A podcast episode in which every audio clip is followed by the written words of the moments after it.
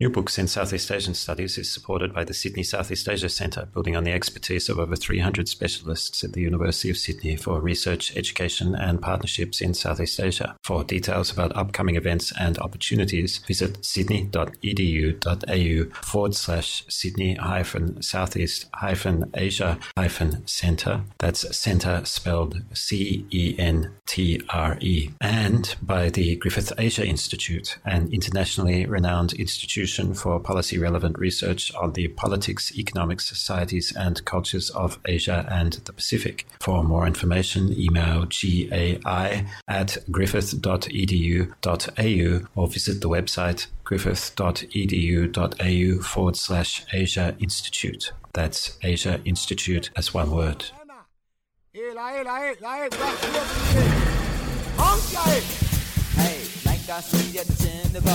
Welcome to New Books in Southeast Asian Studies. I'm your host, Nick Cheesman, and today it's my pleasure to be talking with Roderic Broadhurst, Professor of Criminology at the Australian National University, who is the co author with Thierry and Brigette Bouhours of Violence and the Civilizing Process in Cambodia, published in 2015 by Cambridge University Press. Rod, thank you very much for coming on the channel. My pleasure, Nick, and thanks for inviting me. What gave you and your co authors the idea to write this book? I'd have to start back in the early 90s when I was working in Cambodia as a criminologist, working on some problems with uh, judicial police. So, one of the questions that the Minister of Interior asked was how many homicides are there and what kind of services do we need to develop to investigate those properly. So, that very simple question really started a chain of events which led me uh, several years later to seek a grant, which I got from the Australian Research Council to look at the impact of the UNTAC mission, the state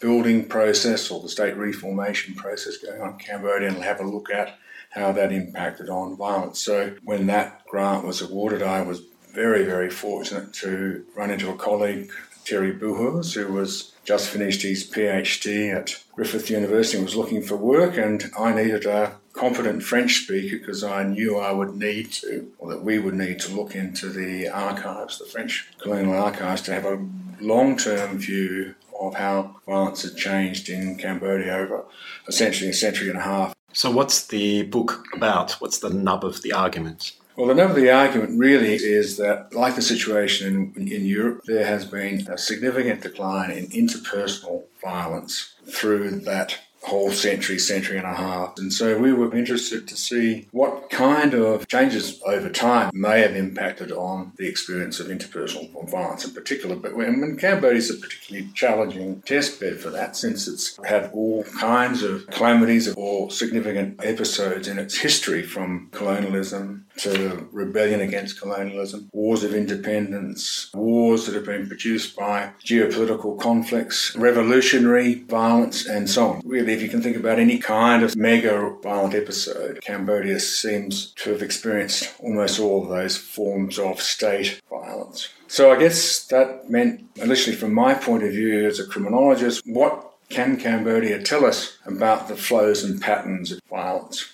Violence in, a, in the conventional sense, that's between the kind of criminal violence that criminologists deal with regularly and also the kind of mega crimes that occur right throughout human history. First of all, what were those patterns? Were they different in some way from the kind of experience that other uh, societies may have documented over time? And were there peculiarities or was there something exceptional about that pattern of violence that might be somehow or other at home to some cultural difference perhaps. So that was the bigger question. The smaller question really was could we track changes in the pattern of not just homicide but violent crime. And we're also very much aware that after mass conflicts that there are changes in the pattern of homicide in countries post-war and that that pattern of uh, or violence is also worth explaining as well. So it differs from one country to another, but we generally understand from the wonderful work of Rosemary Gartner and, and colleagues that actually war often brings with it in the post-war environment a elevated risk of violence, particularly homicide, but it would eventually decline.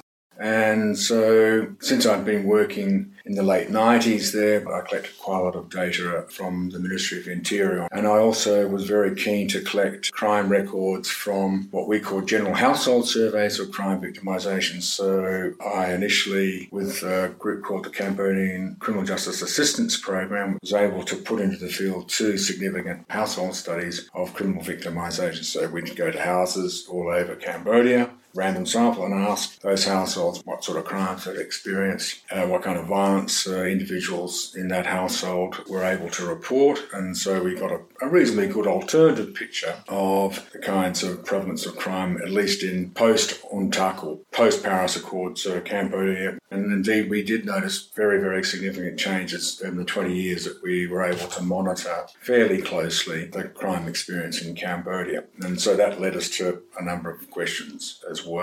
And perhaps the most significant of those questions were the kinds of questions that Norbert Elias had been addressing in his very important work on the, if you like, the pacification of the modern state, what he called, perhaps rather controversially to our ears now, the civilizing process. But he used civilizing processes in a very special way, and some of his critics have attacked him. They read this idea of civilization as some unitary, unilinear perfection. This is very, very far from what he meant by the civilizing process. There are a couple of really basic propositions that Elias makes the, the importance of the state, or at least the rising state in the West. In a sense, it's a, it is a Hobbesian argument about the contest between warlords, this idea that there are contesting warlords who, through a process of, of, elimination, eventually create a state which begins to pacify an area. And that pacification process is absolutely critical. With elimination contests, with war comes peace, and with peace comes the monopolisation of violence by the state. That pacification, that monopoly of violence begets greater interdependence, greater interactions between the expansion of what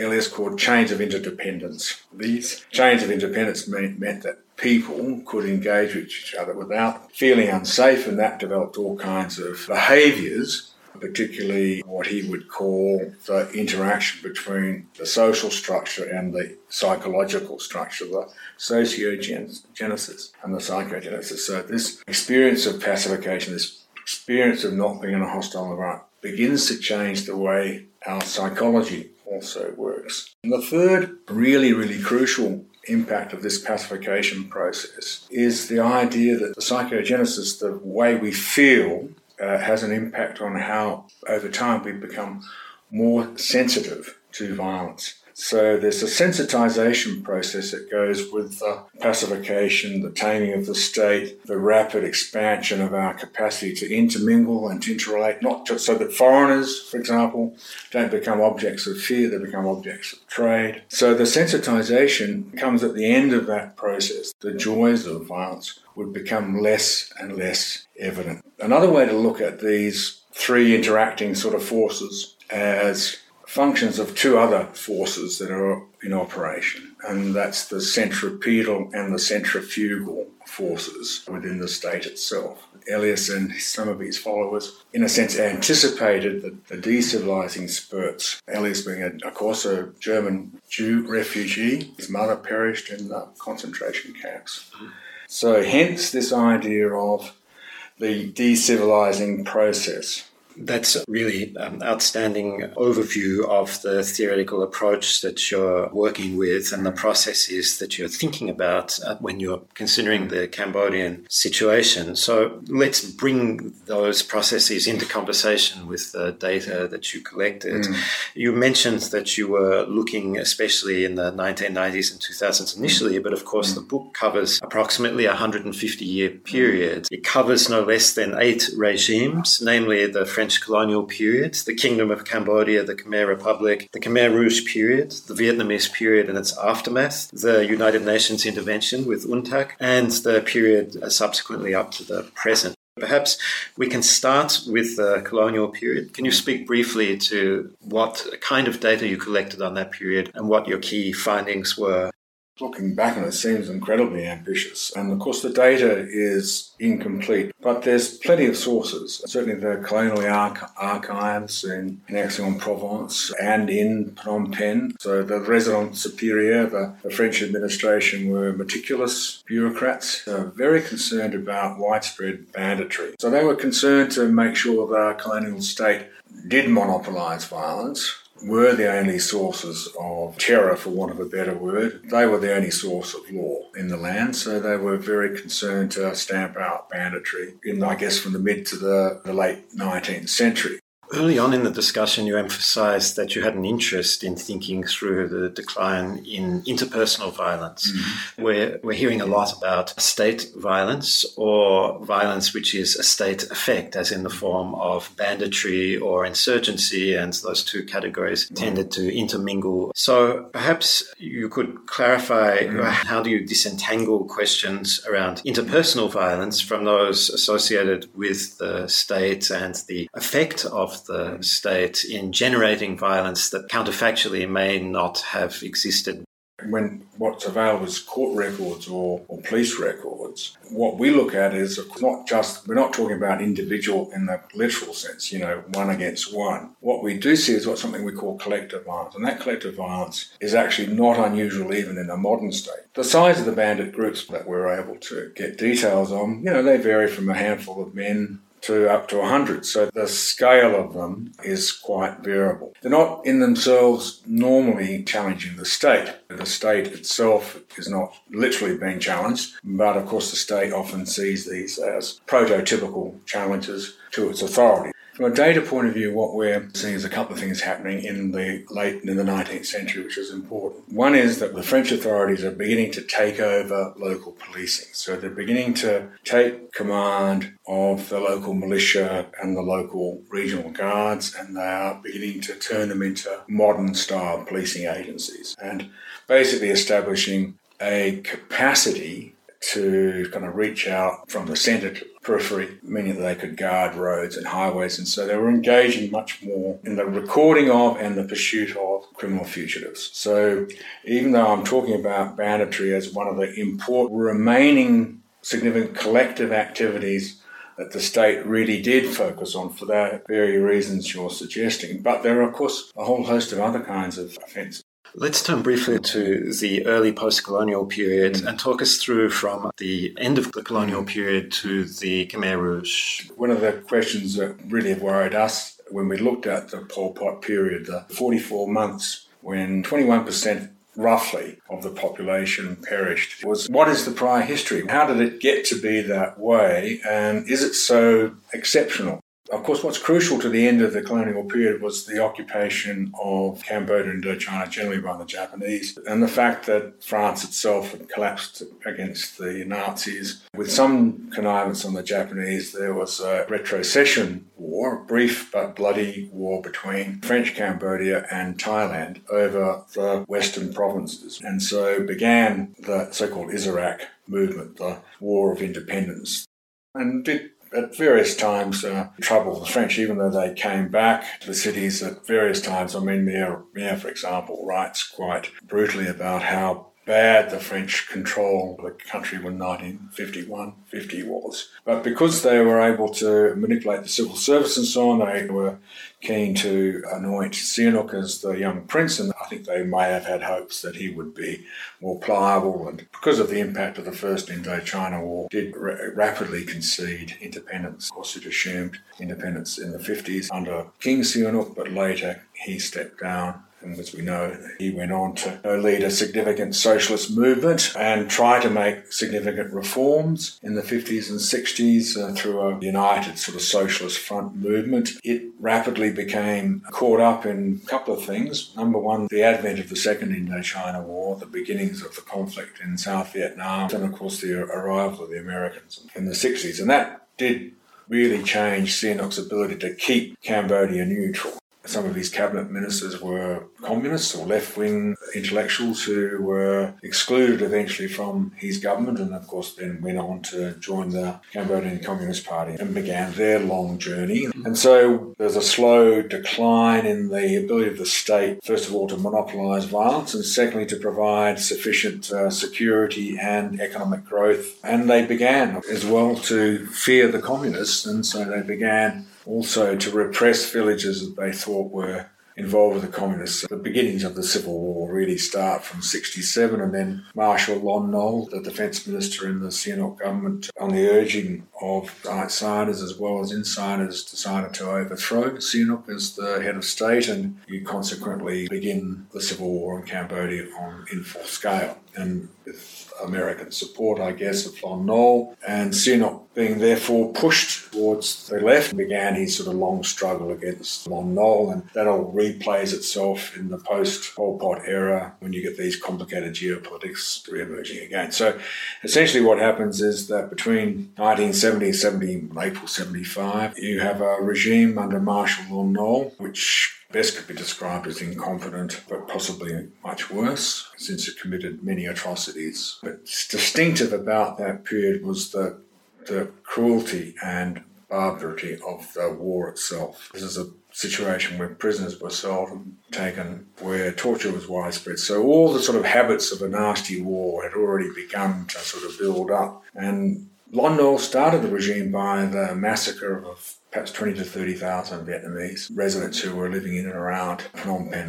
So this kind of ethno-nationalism that Ben Kiernan talks about, the blood-soil combination already really had been unleashed. And so by the time you get to April 1975, when the Khmer Rouge eventually took charge of Phnom Penh. An essential sort of hate had been uh, developed during that civil war, and that was the hate of the city and of what was sometimes called the white Khmer. That's distinct from the black Khmer or the rural Khmer, the true salt of the earth, and their hatred, which of course has been stimulated by the war, the bombings, the fact that they were safe in the cities, weren't being bombed by the Americans.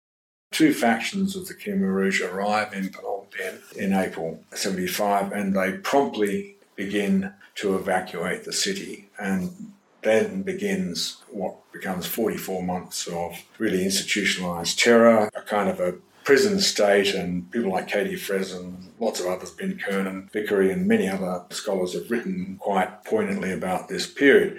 And of course, there was the execution of literally thousands and thousands of former members of the Lon Nol state. It was just an appalling what we would call in criminology a hemoclysm, a bloodbath, a bloodletting, which just went on and on. So by the time they'd provoked the Vietnamese into invading late in 1978, the state itself had been reduced to a pretty fragile second circumstance. It rapidly disintegrated, and with that disintegration, of course, all the appalling details, S21 and all that sort of stuff, and was it, it was contagious. And so we, we have this sort of extraordinary event but we can see the build-up of it.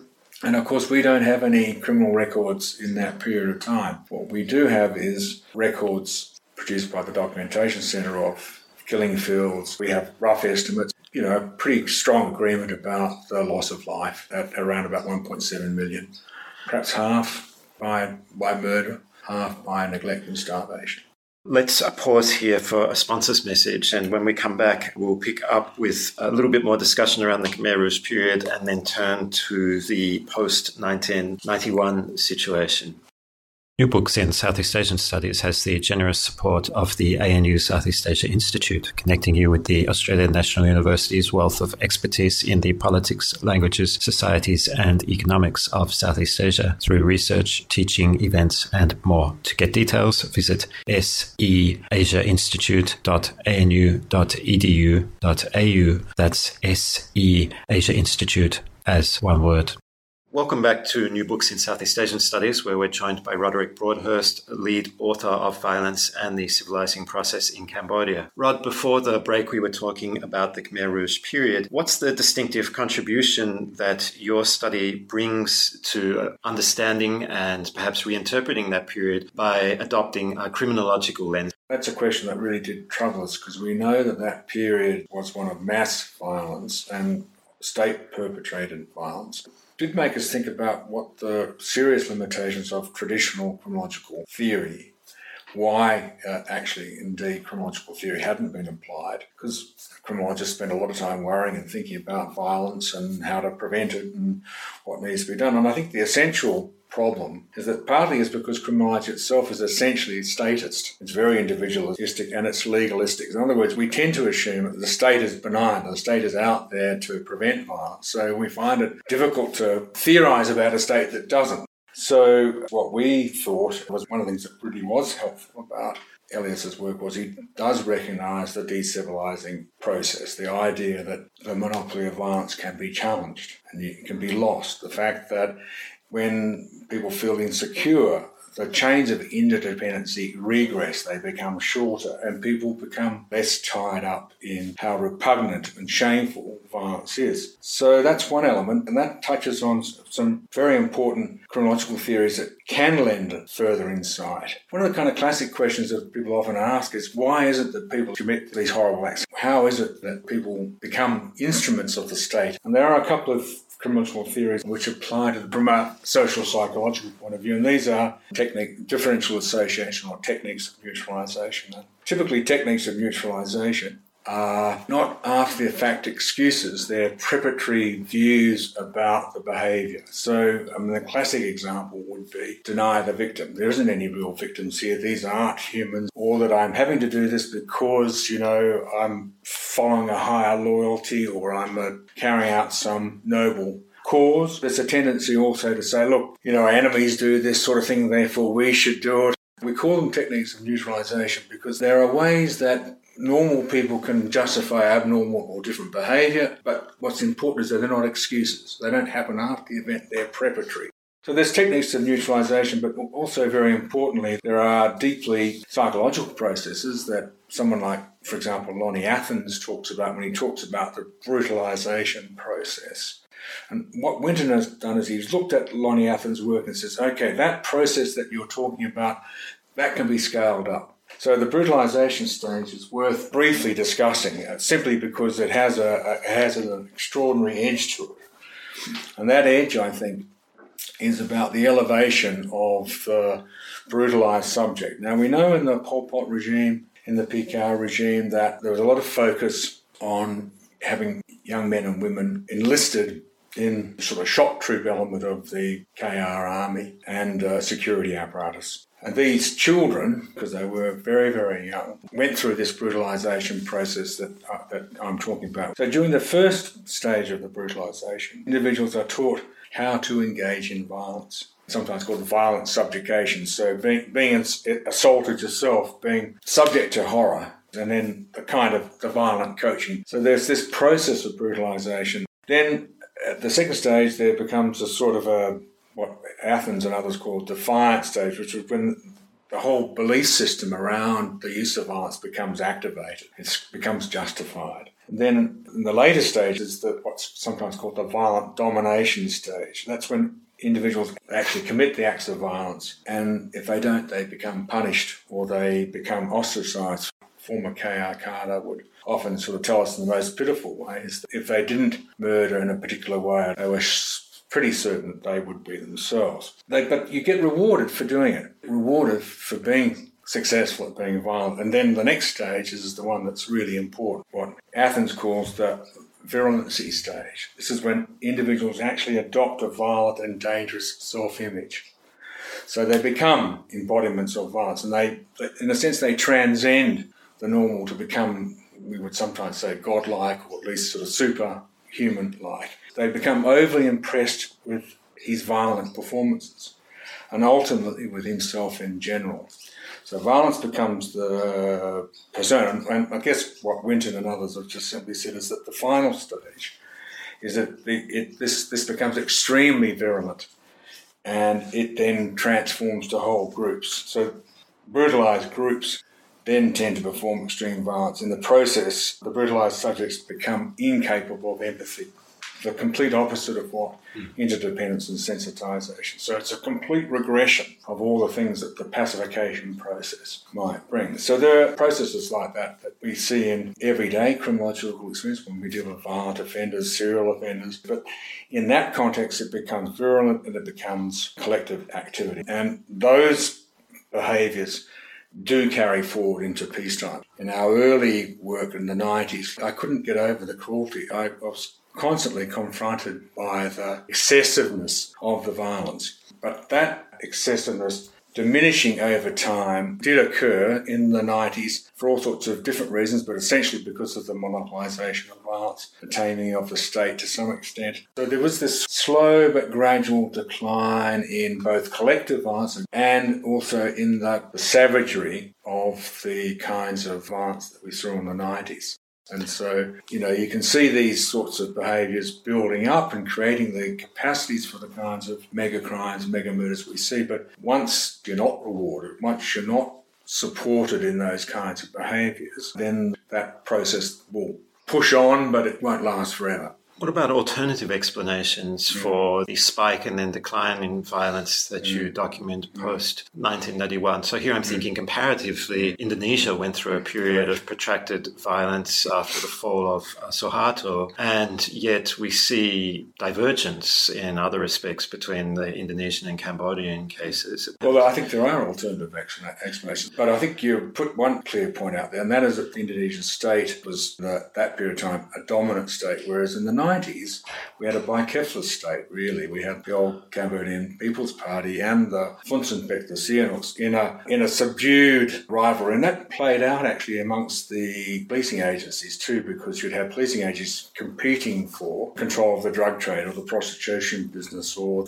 some of the rent seeking that went on. So the political context I know is well understood, but what we saw when we looked at the official records, the newspaper records, my own personal experience in the field, and also talking to lots of these in different parts of the country was that you got less and less instances of where you got groups of men attacking somebody. You got less and less instances where vigilante action would take place, which was very, very common. So somebody would who committed an offence and there was enough people there to seize them, they would seize them and murder them. And they would often do that not just in robberies but also in interpersonal contests and quarrels. So you also got less and less cases of extrajudicial killings where police officers would kill suspects or perhaps informants or whatever. All those kinds of instances really did decline very, very rapidly, but most significantly after 1998 in a sense, it cascades down. It does have counter spurts as well. So the, the alternative explanation is, is, simply that the lingering habits of war are relevant, but also there's the question of just how secure is the state? Is the state itself sufficiently tamed to control its excesses and so on? It's not just simply that the habits of war have finally diluted. There are other things going on.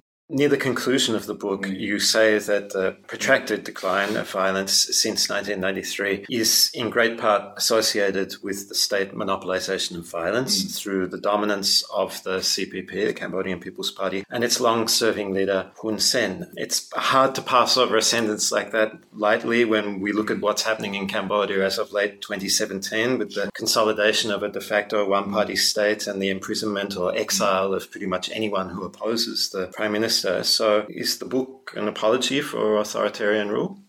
But that's not what we're arguing. What we're really saying is that in the process of dominating the politics of Cambodia, the state to some extent has been tamed. But crucially, it's not tamed publicly, it's still private. This is a state that still is, in a sense, like an old private kingdom. The risk, of course, is that in a state like that, where there was the sense that the state itself will be challenged, will be an ex- existential threat, the idea of an elimination contest can't really be eliminated from the thought processes of the kleptocratic regime that's there. So they're going to be always on the lookout. And so what we see is a regression then it seems mm. to leave me with this uh, trouble around the first of the three processes mm. that you identify and work through the contents of the book. Mm. In shorthand, the Hobbesian one, that the monopolization of violence by the modernizing state in the long run leads to pacification. Seems to me again and again in Cambodia that the state is the generator of violence, and the, uh, a lot of the contents of your book are suggesting as much. So, how do we reconcile that uh, seemingly counterintuitive finding?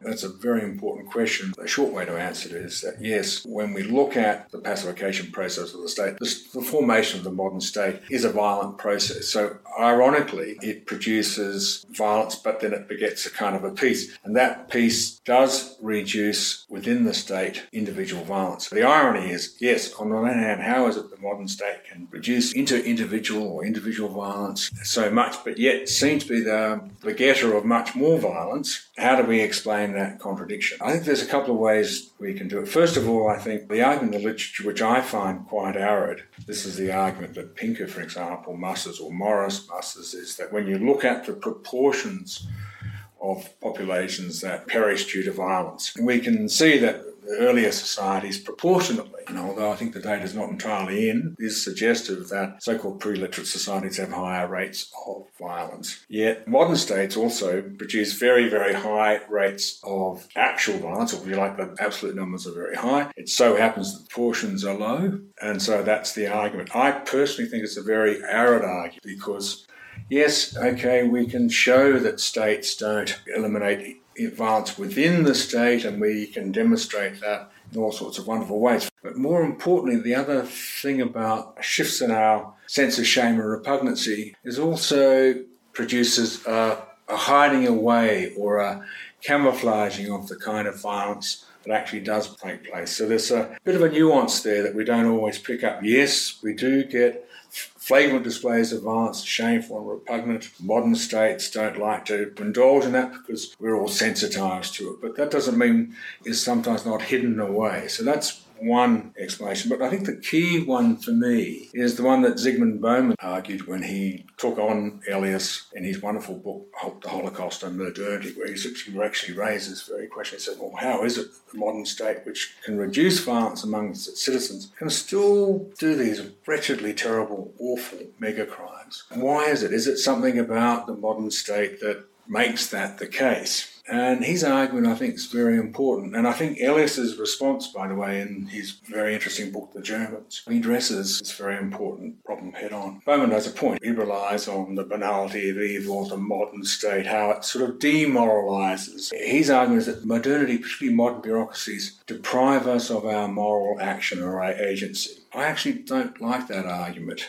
It's not that I don't agree that bureaucracies can deliver much more death, but I question the fact that modernity is, I think the words he uses is like a, a moral sleeping pill. I don't like that argument simply because I prefer Elias's argument, which is that we never are disarmed as moral actors. There's nothing innate about our morality. It's created by social forces. And so our morality can change. It's given over to historical change. And so the fact that the modern state might run over it in some way is not a sufficient explanation for why there are these shifts and changes in the, our sense of repugnancy and shame. So this is an important distinction, I think. What Elias is saying is history shows us that our sense of morality, our sense of purpose, our sociogenesis, capacity for empathy, these are social creations. These are creations that are not wiped out or immobilized by bureaucracies. At a number of points in that response, you were attending to the relationship between violence and modernity. You say that you wanted to study Cambodia to test this mm. theory at a non European post colonial setting. Yet post colonial studies offer a very strong critique of the idea of modernity in the post colony mm. precisely because the colony and then the post colony does not modernize in the manner that the metropole does. So I'm wondering if you thought about that literature or those critiques yeah. of the application of the idea of modernity to yeah, that's post colonial. That's a really good question. Cambodia was a colonial state of exploitation. It wasn't a state for colons and so on. It was to be exploited. It was not to be developed in any sort of sense other than for its economic purposes. There's no argument certainly made by us in the book that would suggest that the colonial experience wasn't, if anything, but exploitive.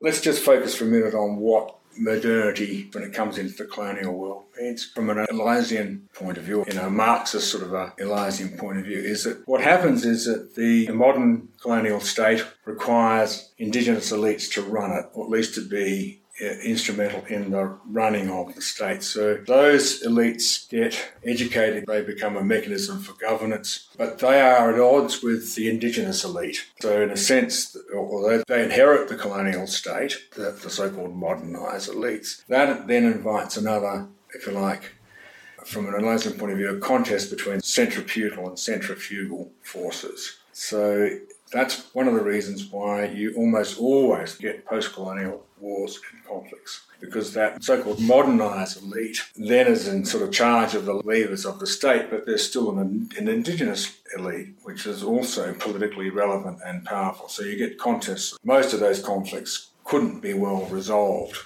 and so you have wars of one kind or another. You know, Bauman's using modernity in a very specific way, and so I was responding to, to that, and it's probably easier for me to read that. Pinker's work resurrected trenchant criticism of Elias previously canvassed, amongst others by Zygmunt Bauman, in the light of the Nazi Holocaust and the apparent endemic nature of genocide in the modern world. Bauman, in Modernity and the Holocaust, argued that Elias's processes of civilization was an outdated modernization theory, a unilinear myth of Western triumphalism dressed up as science. Elias addressed these criticisms in his last book, The Germans, right, they'd been canvassed earlier, where he emphasized that actually these are multilinear forms of process of civility. So Elias's view that morality and empathy were socially produced and varied across time and place, contrasted with Bauman's position that moral behaviour was innate, but modern bureaucratic efficiency overcame animal pity with moral sleeping pills. So modern states are, for Bauman, are rational, technical systems of power which fragment agency and dilute moral responsibility and in turn give rise to mega crimes such as the Holocaust. Elias observed that state monopolies of violence and taxation over the long term in Europe changed the habitus, leading to a decline in public violence which became associated with feelings of shame. Although internalized constraints on violent behavior prevail within pacified states, they are not totally eliminated and they are often hidden. This did not eliminate the need for external constraints in steering behaviour as the force of the state would reassert when insecurity and danger arose to alter the habitus. So if you see pacification or Elias's idea as sort of a kind of a linear movement which overruns everything, then that's why you'd end up with a Bauman type triumphalism. This is not what we're arguing. We're saying we need to focus on at least these three major factors. Is there a monopoly of violence? Are there long chains of interdependence? Is there sensitization to violence? If they are in some kind of flux or in reverse, regressing or progressing, you've got a reasonably good predictor of whether or not you're going to encounter more violence. Can I invite you to give us some idea of what you've been working on since you finished the book? Yes, well, one of the things I would really love to do is go back into the field and do more of that kind of primary research. Well, I've been recently back in the Philippines, but there I must say, whatever civilizing processes that we've been talking appear to be in full retreat, and I do mean that from a strict policing criminological point of view. But like uh, other scholars in my world, we've been caught up in the fascinating but challenging world of cybercrime. So I've spent my time recently scouring the darknet market for illicit drugs and weapons and so on. So somewhat removed from this really interesting discussion. It nevertheless sounds like it will be a productive search and certainly uh, an interesting field of study for you. In any case, Roderic Broadhurst, thank you very much for coming on to New Books in Southeast Asian Studies to discuss violence and the civilizing process in Cambodia. Thank you. My pleasure. And uh, thanks to everybody for listening. If this episode was of interest to you, then you might also like to check out Duncan McCargo's recent interview on this channel with Astrid Noren Nilsson on Cambodia's Second Kingdom, or Abraham de Swaan talking about his book on how and why people participate in mass murder, The Killing Compartments. Those and thousands of other interviews are available free to you from the New Books Network via your browser or iTunes. Hey, thank God swing get the tin boat. Move your